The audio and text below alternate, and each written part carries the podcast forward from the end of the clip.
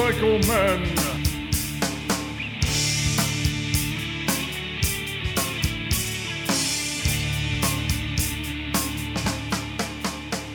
Hello, boys and girls, and welcome to episode 380 here on the Motorcycle Men podcast. I am Ted, and your host here in the V Twin Cafe. Joining me here today in the V Twin is Mike Bobbitt, and he is here to tell us about the Motorcycle Relief Project. It's a veterans support organization. But before we get into that, the Motorcycle Men podcast is brought to you by Scorpion Helmets. Now, they're offering high quality, innovative motorcycle helmets and technical apparel at an incredible value. So, to learn more, get on over to scorpionusa.com. And Wild Ass Seats. Now, you can improve your comfort and ability to stay in the saddle longer with a cushion from Wild Ass Seats. So, if you are tired of those painful pressure points and fatigue, get on over to wild ass.com and get your cushion today. Make sure you tell the real Craig Johnson that the Motorcycle Men podcast sent you on over. And the Stuck Up Sticker Company. Look, everybody wants some stickers. You need stickers. Your fans want stickers. So get them from the Stuck Up Sticker Company. Cost, turnaround time, and quality. They care about those details and they know you don't have much money to spend on those items and you need the most for your budget. The Stuck Up Sticker Company. Let the sticker Jesus take care of your sticker needs. And as always, boys and girls, tobacco motorwear for the best in casual riding gear for men and women. There's only one place you should be going, and that is Tobacco Motorwear. Visit them at tobaccomotorwear.com, and our listeners will get 10% off your order when you use the code MOTOMEN. Your safety is worth it. Make sure you get on over there to Tobacco Motorwear and get in Dave's pants. All right, time now for that interview with Mike. Good evening, everyone. Uh, this is Ted, your host here at the Motorcycle Men podcast, and this is episode 300 and something. And I'll get to that later. Joining me today, all the way from the lovely state of, you said Colorado, right? Roger. Where in Colorado? Uh, Denver. Denver, okay. Uh, this is Mr. Mike, and I, hi, Mike, what's your last name again? How, you, sp- how do you say your last name? Bobbitt. Bobbitt. No relation. Mike Bobbitt, and Mike is with the Motorcycle Relief Project. How you doing, Mike? I'm doing pretty damn good. How about yourself? I'm doing great, sir. Listen, thank you very much for being on the show. Um, I'm sure nobody know, really knows right now who you are, so in podcast land. So why don't you tell us who you are, your motorcycle self, and what you do? Roger that. So, uh, as you said, Mike Bobbitt uh, grew up in the state of Washington, uh, all the way up in the northwest corner of Bellingham.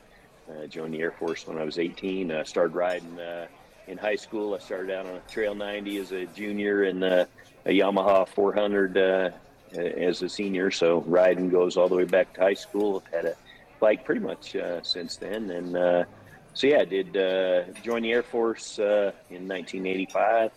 Uh, did 30 years uh, Really? there. Retired in November of 2015. Well, thank you for your service, man. Oh yes, sir. My pleasure. Um, so yeah, I was looking for something to to keep me busy. Uh, once I retired, found out about Motorcycle Relief Project and reached out to Tom Larson, who was the founder, um, and got the same answer I give people today that to uh, volunteer with the program, you got to come on a ride yourself and uh, have the experience from that perspective first. Uh, so I went on Ride Five back in June of 2016. Uh, so uh, yeah, and I've been with the program ever since. Uh, so we currently, uh, like you, I might got to do the numbers in my head, but we've done uh, 63 rides and uh, have 435 alumni of the program. No so way, uh, really? been uh, been doing pretty good. So I've been on uh, 47 of those 63 rides myself. Wow, that is uh, now. What is the Motorcycle Relief Project? Tell us. Yep, so- how uh-huh. and when it began, and tell us about the team. Yep. So uh, yeah, Tom Larson founded the organization uh, back in 2015.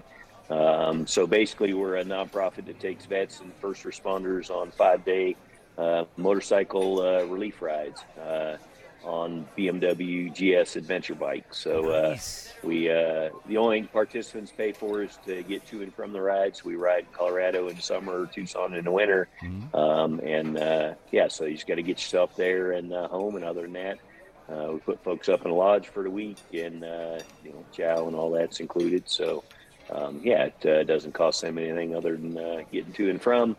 Uh, we ride during the day and then uh, chat about stuff in the evenings. Uh, we got some workshops we do that uh, help give folks some tools to, to help them out uh, after the ride. Yeah. Now you, you have a you guys have a large staff that helps you run all this, correct? Yeah, that's funny. Uh, no, uh, so I, uh, as the president, uh, run the day-to-day operations. Uh, uh, go on every ride. I do all the uh, interviews and, and applications and screening and all that, Right. um, and then just the, the general logistics. Uh, uh, the president, Martin Solberg, uh, he was on ride too, so another alumni of the program that's been around forever. Uh, he runs the, the board side of things, so he's the chairman of the board, uh, handles all the the back of house stuff, and then uh, the rest of the organization's volunteers. Uh, we've got uh, Dan McGuire who runs our shop, uh, who takes care of maintaining. The, we've got 16 bikes, so takes care of the maintenance and uh, doing all that. Uh, and then we just got a bunch of volunteers that uh, come on the ride. So yeah, it's uh, not, not a large organization at all. But now, yeah, there's a, yeah, there's a, but there's a lot involved in get, getting it all together. It, now, Tom, you said was the guy, the founder of the Uh-huh. program. Yep. Right. Uh-huh. Now, what uh, do, do you know know behind the story behind him starting the program? Uh-huh. Of course. So uh, he wasn't a veteran or first responder, but uh, struggles with a lot of same issues: PTSD, depression, anxiety, all that stuff that you know sometimes life just uh, brings upon people. So uh, he knew how therapeutic riding was, and was uh, sitting in his dentist's office one day, flipped through a magazine, and there was a picture of two adventure bikes like going through a tunnel of trees.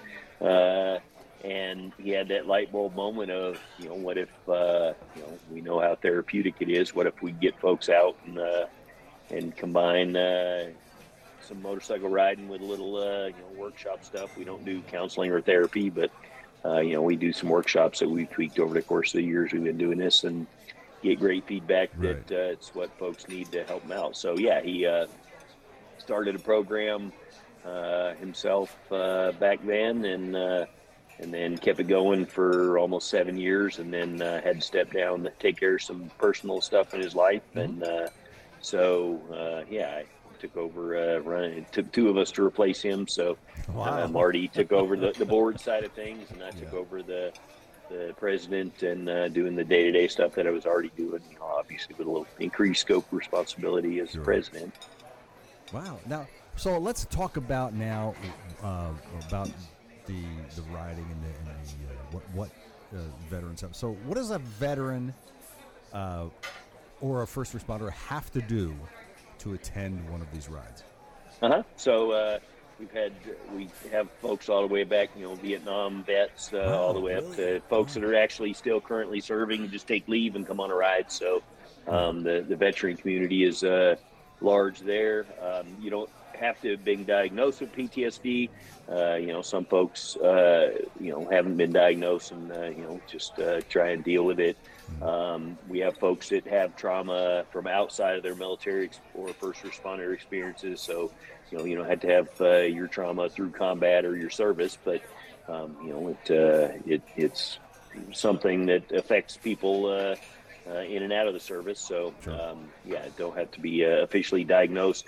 Uh, same with first responders. You know, one of the challenges we struggle with with the first responder community is, you know, there's still stigma attached to coming out and saying you got PTSD because you know you end up getting your weapon taken away or you know given a desk job, and uh, so you know that's one of the challenges when we get folks to trust that the program is going to protect their identity and not you know out them and, and have career ramifications. Uh, Right. um, so yeah, and then we so we do uh, eight-ish veteran rides a year. We do two first responder rides a year, and we actually do a, a women's ride uh, once a year, which is a combination of vets and first responders uh, uh, to serve that community as well. Wow. Um, so yeah, they uh, hit up the website at motorelief.org and then uh, uh, fill out an application, and then I review the applications, and uh, uh, it goes from there. Um, we've got a waiting list of 200 folks, so there's a lot of need out there. Um, we only take eight participants on every ride, so um, you know it doesn't take uh, a whole lot of math to figure out that you know some folks may never get on a ride, but you know it's not a first come first serve deal. It uh, you know when I take each application on its own merit, and you know folks that obviously need to need uh, to get on a ride sooner rather than later uh, get prioritized at the front of the queue. And uh, but having said that, uh, you know, I get a lot of folks I hear a lot that you know, oh, somebody needs it more than me or deserves it more than me or. Uh, yeah. But you know, my answer to that is, if I had eight folks who really needed it on a ride, uh, it probably wouldn't be fun for anyone because, uh, yeah, it might be a little bit of a, a, chaotic mess. So I need folks in all places in their journey and uh, dealing with the stuff they carry around. So, yeah. um, you know, as not only uh, you know to balance out the uh, the dynamic on the ride, but to to show those who are still in the dark places and try to figure stuff out that there is hope, and and to have folks who have learned to to deal with the the trauma they carry around and uh, live a, a, successful, happy life. You know that that gives hope to those. Uh, who are uh, just starting their journey on dealing with that stuff. Wow. Now, let's let's talk about the rides now. Tell us about the rides you have what uh, what what, ty- what type of skills are they? All on road rides or all off road rides? So what, it's what kind uh, of skills do these guys need? Uh-huh. Yep. So we call it, uh, you know, it's kind of like an intro to adventure ride and uh, level ride. So it's on pavement, off pavement. I, I don't say we ride dirt because you know everything we ride is a road, maybe a gravel road, but it's still a road. Right. Um, so uh, you have to have a year of current riding experience. So we don't teach people to ride or take folks that you know, unfortunately, I get a lot of folks that go, I had a bike 10 years ago, can't afford uh, to buy another one, would love to get back on a bike. But, you know, unfortunately, the, the safety aspect of sure. putting uh, a rusty uh, rider in the middle of a pack of folks uh, isn't a risk that we can accept. So. Uh, yeah, you have to be have been actively riding for the last year, but you don't have to have any off pavement experience. So, we actually bring a coach on every ride and uh, do some some cone drills and some training to get folks familiar with uh, you know how a bike feels dancing around on gravel because you know a lot of folks uh, you know experience with that's you know going through a little bit of construction gravel and you know puckering up and getting through it so uh, yeah. yeah. so we get a lot of a lot of folks who have never done that before and um, pretty much on every ride somebody goes home and buys an adventure bike because now we've introduced them to a whole new aspect of riding that they never uh, never even thought they were capable of doing wow now, where do all of your rides take place? So the, the summer rides, they fly into Denver. Our shop's on the west side of Denver. Uh, put them up in a hotel uh, the first night, uh, and then ride the bikes out of our shop uh, out to a lodge, and then uh, so we stay out in the town of Florissant, uh, Colorado, mm-hmm. out in the mountains, and then just do so all our rides. we don't camp or do any of that. The rides are all based at a lodge, and then we just do day trips in and out of the lodge every day. Oh, so it's um, not like so it's not like now. How long are these rides though? They're a week, so they, the participants fly in on Sunday, ride in, drive in, whatever they do. Uh, fly in on Sunday, we have a dinner Sunday night, um, and then we ride Monday through Friday. Uh, come back to the same lodge every night. Oh, and, okay. You know, have chow and that, and then they fly home on Saturday. So it's a it's a whole week. All right. Um, and uh, yeah, so it uh, it's a, a, good amount of time folks to get to know each other, and, and so we do that in Denver, uh, Colorado in the summer, and then uh, we go down to Tucson in the winter because uh, you know no better riding. So we actually yeah, we're heading down March first. We'll leave. Uh, so next week uh, we'll head down and do our first two rides of the year down in Tucson. Right now, now how many? Well, so so basically you have a base camp. In each uh-huh. one of these, you have a base camp, and then from that base camp, you take off on different rides throughout the course of the week, correct? Yep. Right. How yeah, long? How long so, are these rides though? Uh, so you know, we try and be uh, kickstands up uh, around nine in the morning, and then we usually get back to the house around four or five. So, um, you know, uh, out most of the day riding, but um, you know, we call them relief rides. We want you know want folks to relax uh, and, and, enjoy the ride. So we stop a lot. We pack lunches and you know do a little picnic uh, mm-hmm. under a tree or out on the trail somewhere, uh, and then uh, and then come home, knock out chow. All our meals are family style, so I cook breakfast and uh, dinner, and you know we sit around a table and, and have chow and uh, talk about stuff while we're having dinner, uh, and then uh, we clean up and then uh, adjourn to the workshops for a couple hours after wow. Uh, dinner every day. Yeah, that's very, what kind of motorcycles are you guys using? All, is it all BMWs? They're all BMW adventure bikes, so twelve hundreds. Oh wow, okay. So now, so someone applies to be on one of As these. you can see behind me. I do see that. So now, someone applies to be on one of these rides. What should they expect each day? I know you said it's nine o'clock to four o'clock, and then dinner uh-huh. and stuff like that. But in, in kind of detail, what uh, they, how do they start their day, and how do they finish Yep. the day, and is there like lights out at ten o'clock kind of a thing, or Uh, so uh, yeah, we do chow at seven in the morning every Wow. morning. So Okay. you know it's a little rough for some folks, but you know we got a long day ahead of us. Uh, So yeah, we. Uh, it's interesting that you know the when folks show up, you know they usually stay up late the first couple nights, you know, talk, talking, get to know each other, um, and then you know they're up bright-eyed and bushy-tailed, you know, six in the morning, excited to ride, but. Um, you know, a lot of folks aren't used to riding, you know, five days in a row. So as the week progresses, and and not only do slower. we wear them down uh, physically, but then you know the mental aspect of uh, you know talking about uh, hard things uh, in the evenings. Uh, yeah, they start going to bed earlier every night. And, you know, by the end of the week, you're having to rouse guys out of bed for chow, and uh, um, so it's good because you know a lot of them will tell you that you know this is the best they've slept in in 10 years because uh, Oh, wow. you know they they not only get physically tired but you know they get some stuff off their chest Oh, and sure. uh, and so yeah they uh, they get a lot out of the experience beyond the riding you know it, it, not to give away a trade secret but uh, you know the riding's just the hook uh, but it's the workshops that you know if you watch any of our testimonials on Yeah. social media youtube whatever the, the guys will tell you that you know a lot of them just came to ride motorcycles and had no intention to sharing anything. And you know about the middle of the week they decided they had nothing to lose and you know throw their stuff out there and, and go home changed because they uh, trusted the program and uh, what we had to offer. And uh, so yeah uh, so yeah ride uh, during the day you know stop somewhere have chow uh, and then get back to the lodge. Usually get an hour or so you know shower and have some downtime and whatnot before we do chow uh, and then yeah dinner and then uh, a couple hours of workshop. So usually we're wrapping stuff up, you know, nine, maybe ten o'clock if folks uh, got a lot to chat about. And Yeah. yeah. so that's Monday through Friday. Wow, that's pretty cool. That's I, I, that's a really really neat program. It'll keep everybody busy. Now, you do how many rides per year? Uh, anywhere from 10, 10 or 11's our, our norm. We're going to try and do 12 this year. We've got a new location, uh, uh, Veterans Retreat in Arizona that we're going to try and uh, do Tucson. Uh, you know, we go down there for the winter, but by May it's already over 100 degrees and, and crazy. So we're trying another place uh, out out of Prescott, uh, which is up at elevation. So it should Yeah. give us uh, the ability to ride down south into May and not be too hot. So Okay. um, we're going to try and use that to extend our, our ride season by uh, one ride, do 12 rides this year. Oh, that's great. Hey, Buzz, and is there any thought of expanding beyond just uh, Arizona and Colorado to other parts of the country, Mm-hmm. and maybe adding a second team to do even more rides and get more veterans involved?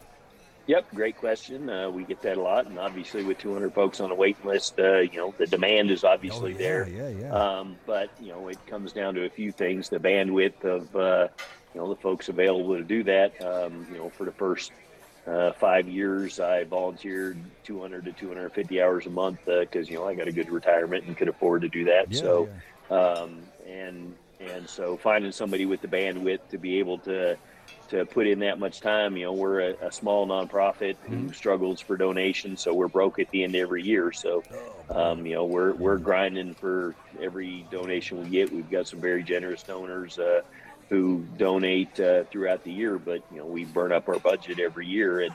Uh, start. We do a fundraiser every December here in Denver, which kind of resets the clock and uh, gets us going again for the next year and raises about a, a third of our budget. But from that, it's all just donations throughout the year to really. sustain us throughout the year. So there's the first limb fact is you know financing is you know we don't have the the funds to do more than we're doing now. Right. Um, and then uh, you know it's kind of a challenge. You know once you start growing things and you know you lose kind of the the organic nature of what you're doing. You lose control over you know the workshops and and those with the experience to lead them and and you know send the message you want to send. So that's uh, another one of the challenges is just uh, you know the integrity of the program and, and keeping it what it is. Uh, Right. and and then you know we've got 16 motorcycles, but if we started a second operation somewhere, you know we'd have to have 16 more motorcycles and and the logistics of transporting them. You know we've Sure, done yeah. rides in California, we've done some in Utah, but you know I mean it.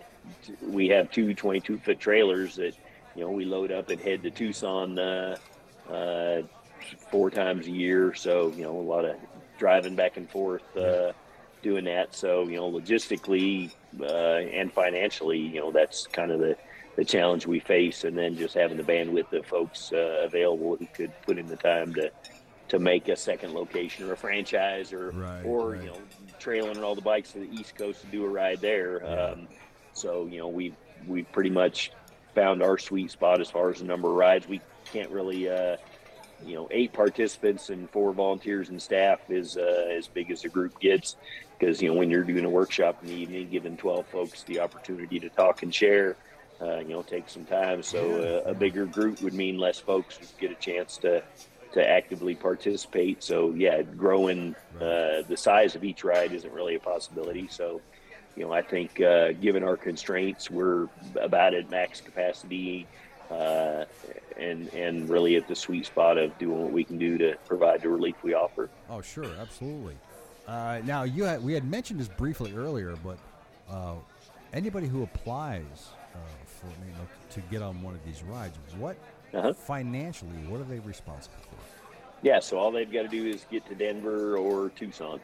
Um, so yeah, plane ticket. If they have their own adventure bike, they can ride uh, their bike on the ride, and not use one of ours. Um, because yeah, we provide the bikes. We've got loaner gear, so if uh, they don't have proper riding gear, we uh, we've got jackets and pants, and Bell donates helmets to us. Uh, Michelin's a huge sponsor of ours. They give us a set of tires uh, each year for every bike. So every uh, spring, I get two pallets of tires from Michelin. So uh, that's a pretty big deal. Uh, yeah, that's so, a huge deal. Um, well, tell us yeah, about your sponsors. Tell us about your sponsors, man. for sure. So yeah, Michelin obviously uh, is huge as our tire sponsor. Like I said, Bell uh, donates helmets to us, so we have helmets for participants to use. Um, one of our big uh, organizational supporters, um, uh, the BMW Motorcycle Owners of America. If you're a Harley guy, the Hog equivalent Sure, of of. Uh, of BMW, um, they're huge supporters of ours. They give us an ad every month in their magazine uh, to help us uh, find folks. They uh, currently have a raffle for a restored vintage BMW going, uh, which is going to benefit us. Uh, Sure. so yeah, they're a, a pretty big financial uh, supporter of ours. Um, so that's that's uh, pretty huge uh, there. And then uh, you know we've got Optimate uh, uh, gives us battery chargers for the bikes. Uh, Denali Electronics uh, donates lights, and Twisted Throttle uh, donates uh, bike protection, you know, crash bars and whatnot. So, uh, um, yeah, Wolfman luggage, uh, we get tank bags and uh, that from them. Um, so, yeah, we've got uh, pretty good uh, backing in the community uh, of folks that believe in what we're doing and help us out. That's awesome, man. You got a lot of great.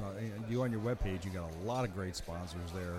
Uh, I, I just Revzilla, Snap-on Tools. Yep, Comoto, uh, oh yeah. God. yeah, Snap On gave us a whole tool chest full of tools to work on the bikes. Uh, Comoto, who owns uh, Revzilla, J&P Cycles, and uh, Cycle Gear, um, they've contributed financially. They host us at the uh, ADV Fest up at Sturgis uh, a couple weeks before the the, the Sturgis. Uh, There's an adventure rally has started Yep. up there, and they uh, host us up there. So, um, yeah, another great supporter of ours. Oh, that's awesome. Yeah. So, so you guys go to Sturgis every year, huh? For Uh, well, it's so there's the the ADV Fest, Yeah, uh, I know about which. Revzilla started. It's two weeks before the the rally at Yep. Sturgis. So, um, yeah, it's in July. So there's a, a big adventure bike rally up there. So um, we've been going up there uh, uh, the first two years. Uh, well, still waiting to find out if they're going to do it this year. But yeah, so we have been up there. Um, and then, yeah, traveling to rallies. We do the BMW uh, National Rally every year. Mhm. Um, and then uh, the Touratech Rally in Plain, Washington, uh, another adventure uh, bike gig. Uh, we try and do uh, Overland Expo uh, down in Flagstaff every year. So, yeah, try and get out and uh, you know have a booth and uh, hang out and spread the word there.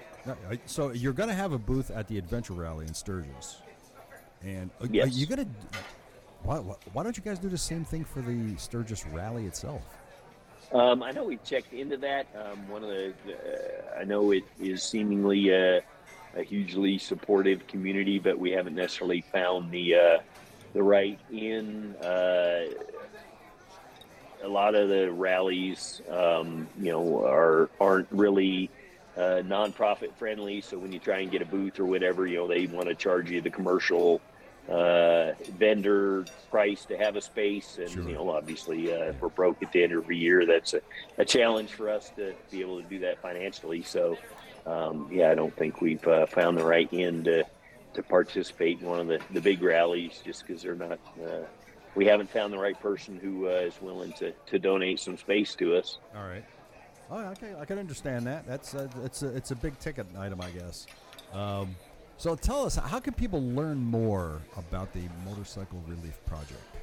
So uh, uh, the website's a good place to start, uh, motorelief.org. It's got one R in the middle, although I bought the domain for the, the two R option. So if folks end up uh, spelling it wrong, they usually uh, find their way to us. Um, Okay. So yeah, there's uh, news stories and uh, and information on our sponsors and uh, the basic ride layout, uh, the application to apply, and obviously the contact button if they have any questions uh, to, to shoot me an email and ask questions. Um, we're on uh, Facebook and Instagram, uh, which is where we uh, we don't have a big advertising budget, so social media is pretty much our uh, main avenue of uh, getting the word out and, and getting that out to folks. So that's where we post all our testimonial videos. You know, at the end of the ride, I give participants the opportunity to to you know spend two or three minutes uh, just talking about what they got out of the experience and, and what it's meant to them. And uh, we we've done some follow up with folks a year or two later, and uh, you know just checking in, see how uh, how the ride has affected them. And yeah, we have lots of folks that'll uh, tell you that you know other than getting married or having kids, this has been the most impactful week in their life, and you know they have no doubt that you know they probably wouldn't be around if uh, they hadn't gotten the experience uh, they did on the ride and met the folks they did. Um, you know, and kind of just speaking to to really what impact the ride has on folks. Um, you know, these guys and gals, you know, get out of military service or uh, and, and go to communities that have no veterans and nobody that speaks their language and and reacts to things the way they do. So. Um, you know, everybody sees them isolating or getting triggered or, you know, not being able around to be around crowds and whatever. And Right. so, you know, they, they get made to feel like they're crazy. And, and the more you hear that over the years, um, the more you start to believe it. So, you know, you end up isolating and, you know, self medicating, trying to drink your problems away. And, uh, and, you know, I think the average age of the participants is in their early 40s because, you know, people just trying to figure it out themselves Yeah. um, you know, over the course of the first decade or so after they get out, and then they finally realize, you know, if they don't get their shit together, you know, it, life isn't getting any better. So um, when they show up for the ride, you know, the first day, it's kind of like being, uh, you know, a bunch of new dudes showing up to a deployment or a, at a new unit, and all, you know, you, now all of a sudden you're around people that speak your language and see life through the filter of uh, the shit you dealt with, and Yeah. and it's like being back in the unit and serving again. So you know, there's an immediate connection um, when you're around your people, and that's why this works. You know, we hear from a lot of folks that you know they go to the VA and see a shrink, and you know, it's some college kid in a white coat sitting behind a desk telling them they understand why they feel the way they do, and you don't understand they shit. don't, they don't understand Um, nothing. So, Wow. yeah, just being around people that speak Yeah. your language and, and see life through that filter of, of the trauma you've experienced is immediately uh, providing relief. But then you spend the week, uh, you know, as we go through the workshops and people share their experiences, you know, you hear people saying what you feel and what you think, and it's like they're in your head because, uh, you know, anybody else you've ever talked to about this stuff, you know, just looks at you like you're nuts and and and can't understand why you feel the way they do. So the the cathartic nature of hearing somebody else sharing your thoughts and feelings and experiences, you know, it's a huge weight taken off Yeah, your shoulders sure, because now you realize you're normal and you're just doing the best you can to deal with the shit you carry around, and uh, that alone is is uh, enough to to really reset folks, get them unstuck and moving forward. You know, we've had folks that haven't left their house in months and come into the rides the first time they've even uh, you know been out of their Right. off their block and and you know to hear them. Uh, you can physically see the changes in folks. You know, they're all kind of guarded at the beginning of the week, and by the end of the week, they're all laughing and smoking and joking. And and I've had uh, you know had a guy call me two weeks after the ride and said his wife wanted to know what kind of voodoo spell we put on him because he, he's the guy he was ten years ago. That's all. He's That's actually fantastic. talking and That's playing with the kids. You know, it, it gave him the opportunity to it's kind of like uh, I liken it to a pressure cooker where you know you, you build up that pressure over all this time, and now if you pop the cork, you know it's going to be a significant emotional event, Oh, and you're going to break down and cry. So having a, an environment to do that amongst people who understand your feelings Right. um, you know, it really does bleed off that pressure and let you go home and be able to start talking about things and and really uh, allowing those around you to, to understand why you've done uh, what you've done over the course of the years and and give you the opportunity for a fresh start to you know maybe open up to your wife and talk to her about you know you know have to give her the gory details but just say hey you know I know I've been an asshole the last 10 years. You know here's what I've been dealing with. I was scared to tell you. I didn't want to hurt you. I didn't want you to know what a monster I was but I realize now that you know I just did the best I could and and got through it. I'm alive and you know we'd start working together and and you know it really does change the not only the participants lives but uh, their families as well That's awesome. I'm telling you, it's wonderful. Absolutely wonderful. Uh, any last words to those out there who might want to uh, volunteer, help out the project, or even participate?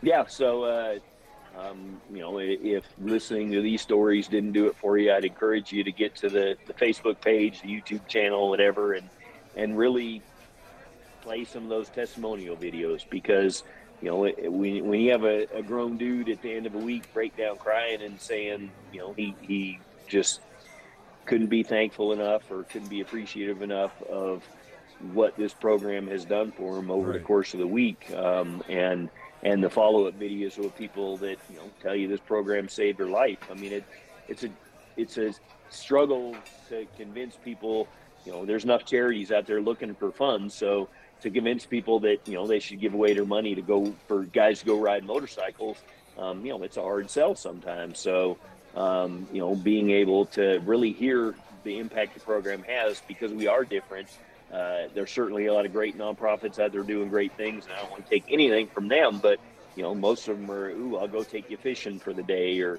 or you know, go ride horses, which is all very therapeutic, recreational uh, activity. But you know, the workshops and the the work we do at the end of the day to give folks the tools and allow them to talk about stuff is really how we differ from I think most uh, folks doing recreational uh, oriented therapies. And and that's you know we have guys all the time that say you know like I came to ride motorcycles. I'm not going to share nothing. I'm I'm just here to you know get a week long test ride on a BMW adventure bike and you know once they hear other folks around them opening up and you see uh, how how much relief they get from it you know by the middle of the week those guys are spilling their guts. And and they'll tell you at the end of the week they had zero intention of talking about anything. They you know they kept it closed in so long got it figured out but you know they realized they got nothing to lose and uh, you know they they made it there for a reason. So they you know i, I always tell folks when uh, we do the in brief monday morning. Don't wake up at home sunday morning regretting you didn't get out of the experience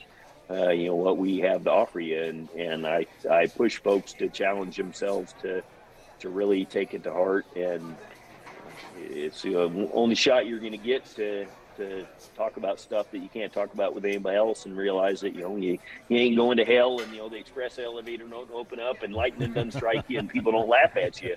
You know Right. you're normal. You're not crazy. You're just uh yeah you see life differently than other folks but you're normal amongst people that have had similar experiences That is fantastic, man. So everybody should go over to uh, motorelief.org and hit the donate button and send your money to these people to help them out so they can do more rides, get more bikes, get more people, and help more people. That's a wonderful thing. Yes, sir.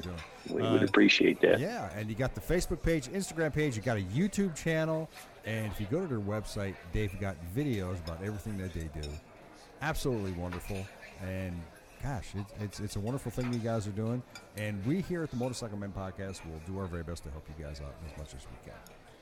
I appreciate you having me on and, and helping spread the word to, you know, if we reach one person who's uh, in that dark place and uh, this is uh, the light that comes on at the end of the tunnel, then in a train that's going to run them over, then uh, yeah, we, we've done our uh, our work and, you know, the donations certainly help. But, um, you know, the mission is to, to find those folks who need what we have to offer and uh, get them the relief they deserve. Wonderful. I will. Hopefully, we can help you guys do that. Mike, I want to thank you very much for being on the podcast. Don't go anywhere. I want to talk to you when we're done. But Roger that. for being on the show. I really appreciate it. Yes, sir.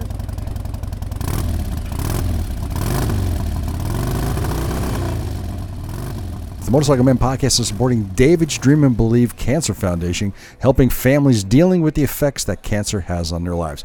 Get on over to davidsdreamandbelieve.org to donate. And the Gold Star Ride Foundation. If you'd like to be a part of a great cause and get some heartfelt miles in, get on over to goldstarride.org and learn how you can participate in the next Gold Star Ride.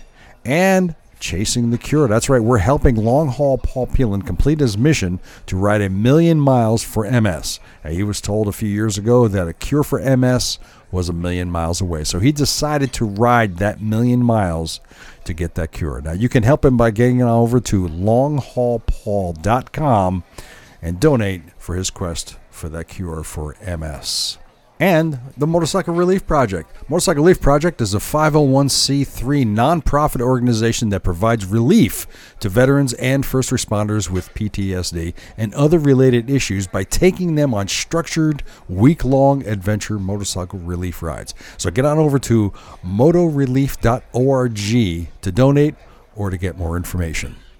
Thank you for joining me and Mike here on the Motorcycle Men podcast. Now, you can learn more about the Motorcycle Relief Project by getting on over to motorelief.org. Links will be in the show notes and, of course, on the Motorcycle Men website.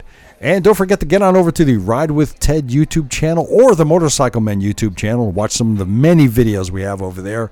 If you would please also like and subscribe, that would be a tremendous help to both the YouTube channels and, of course, to the podcast. For the rest of the Motorcycle Men team, boys and girls, thank you very much for listening. And remember, kids, we say stupid crap so you don't have to. Ride safe, kids.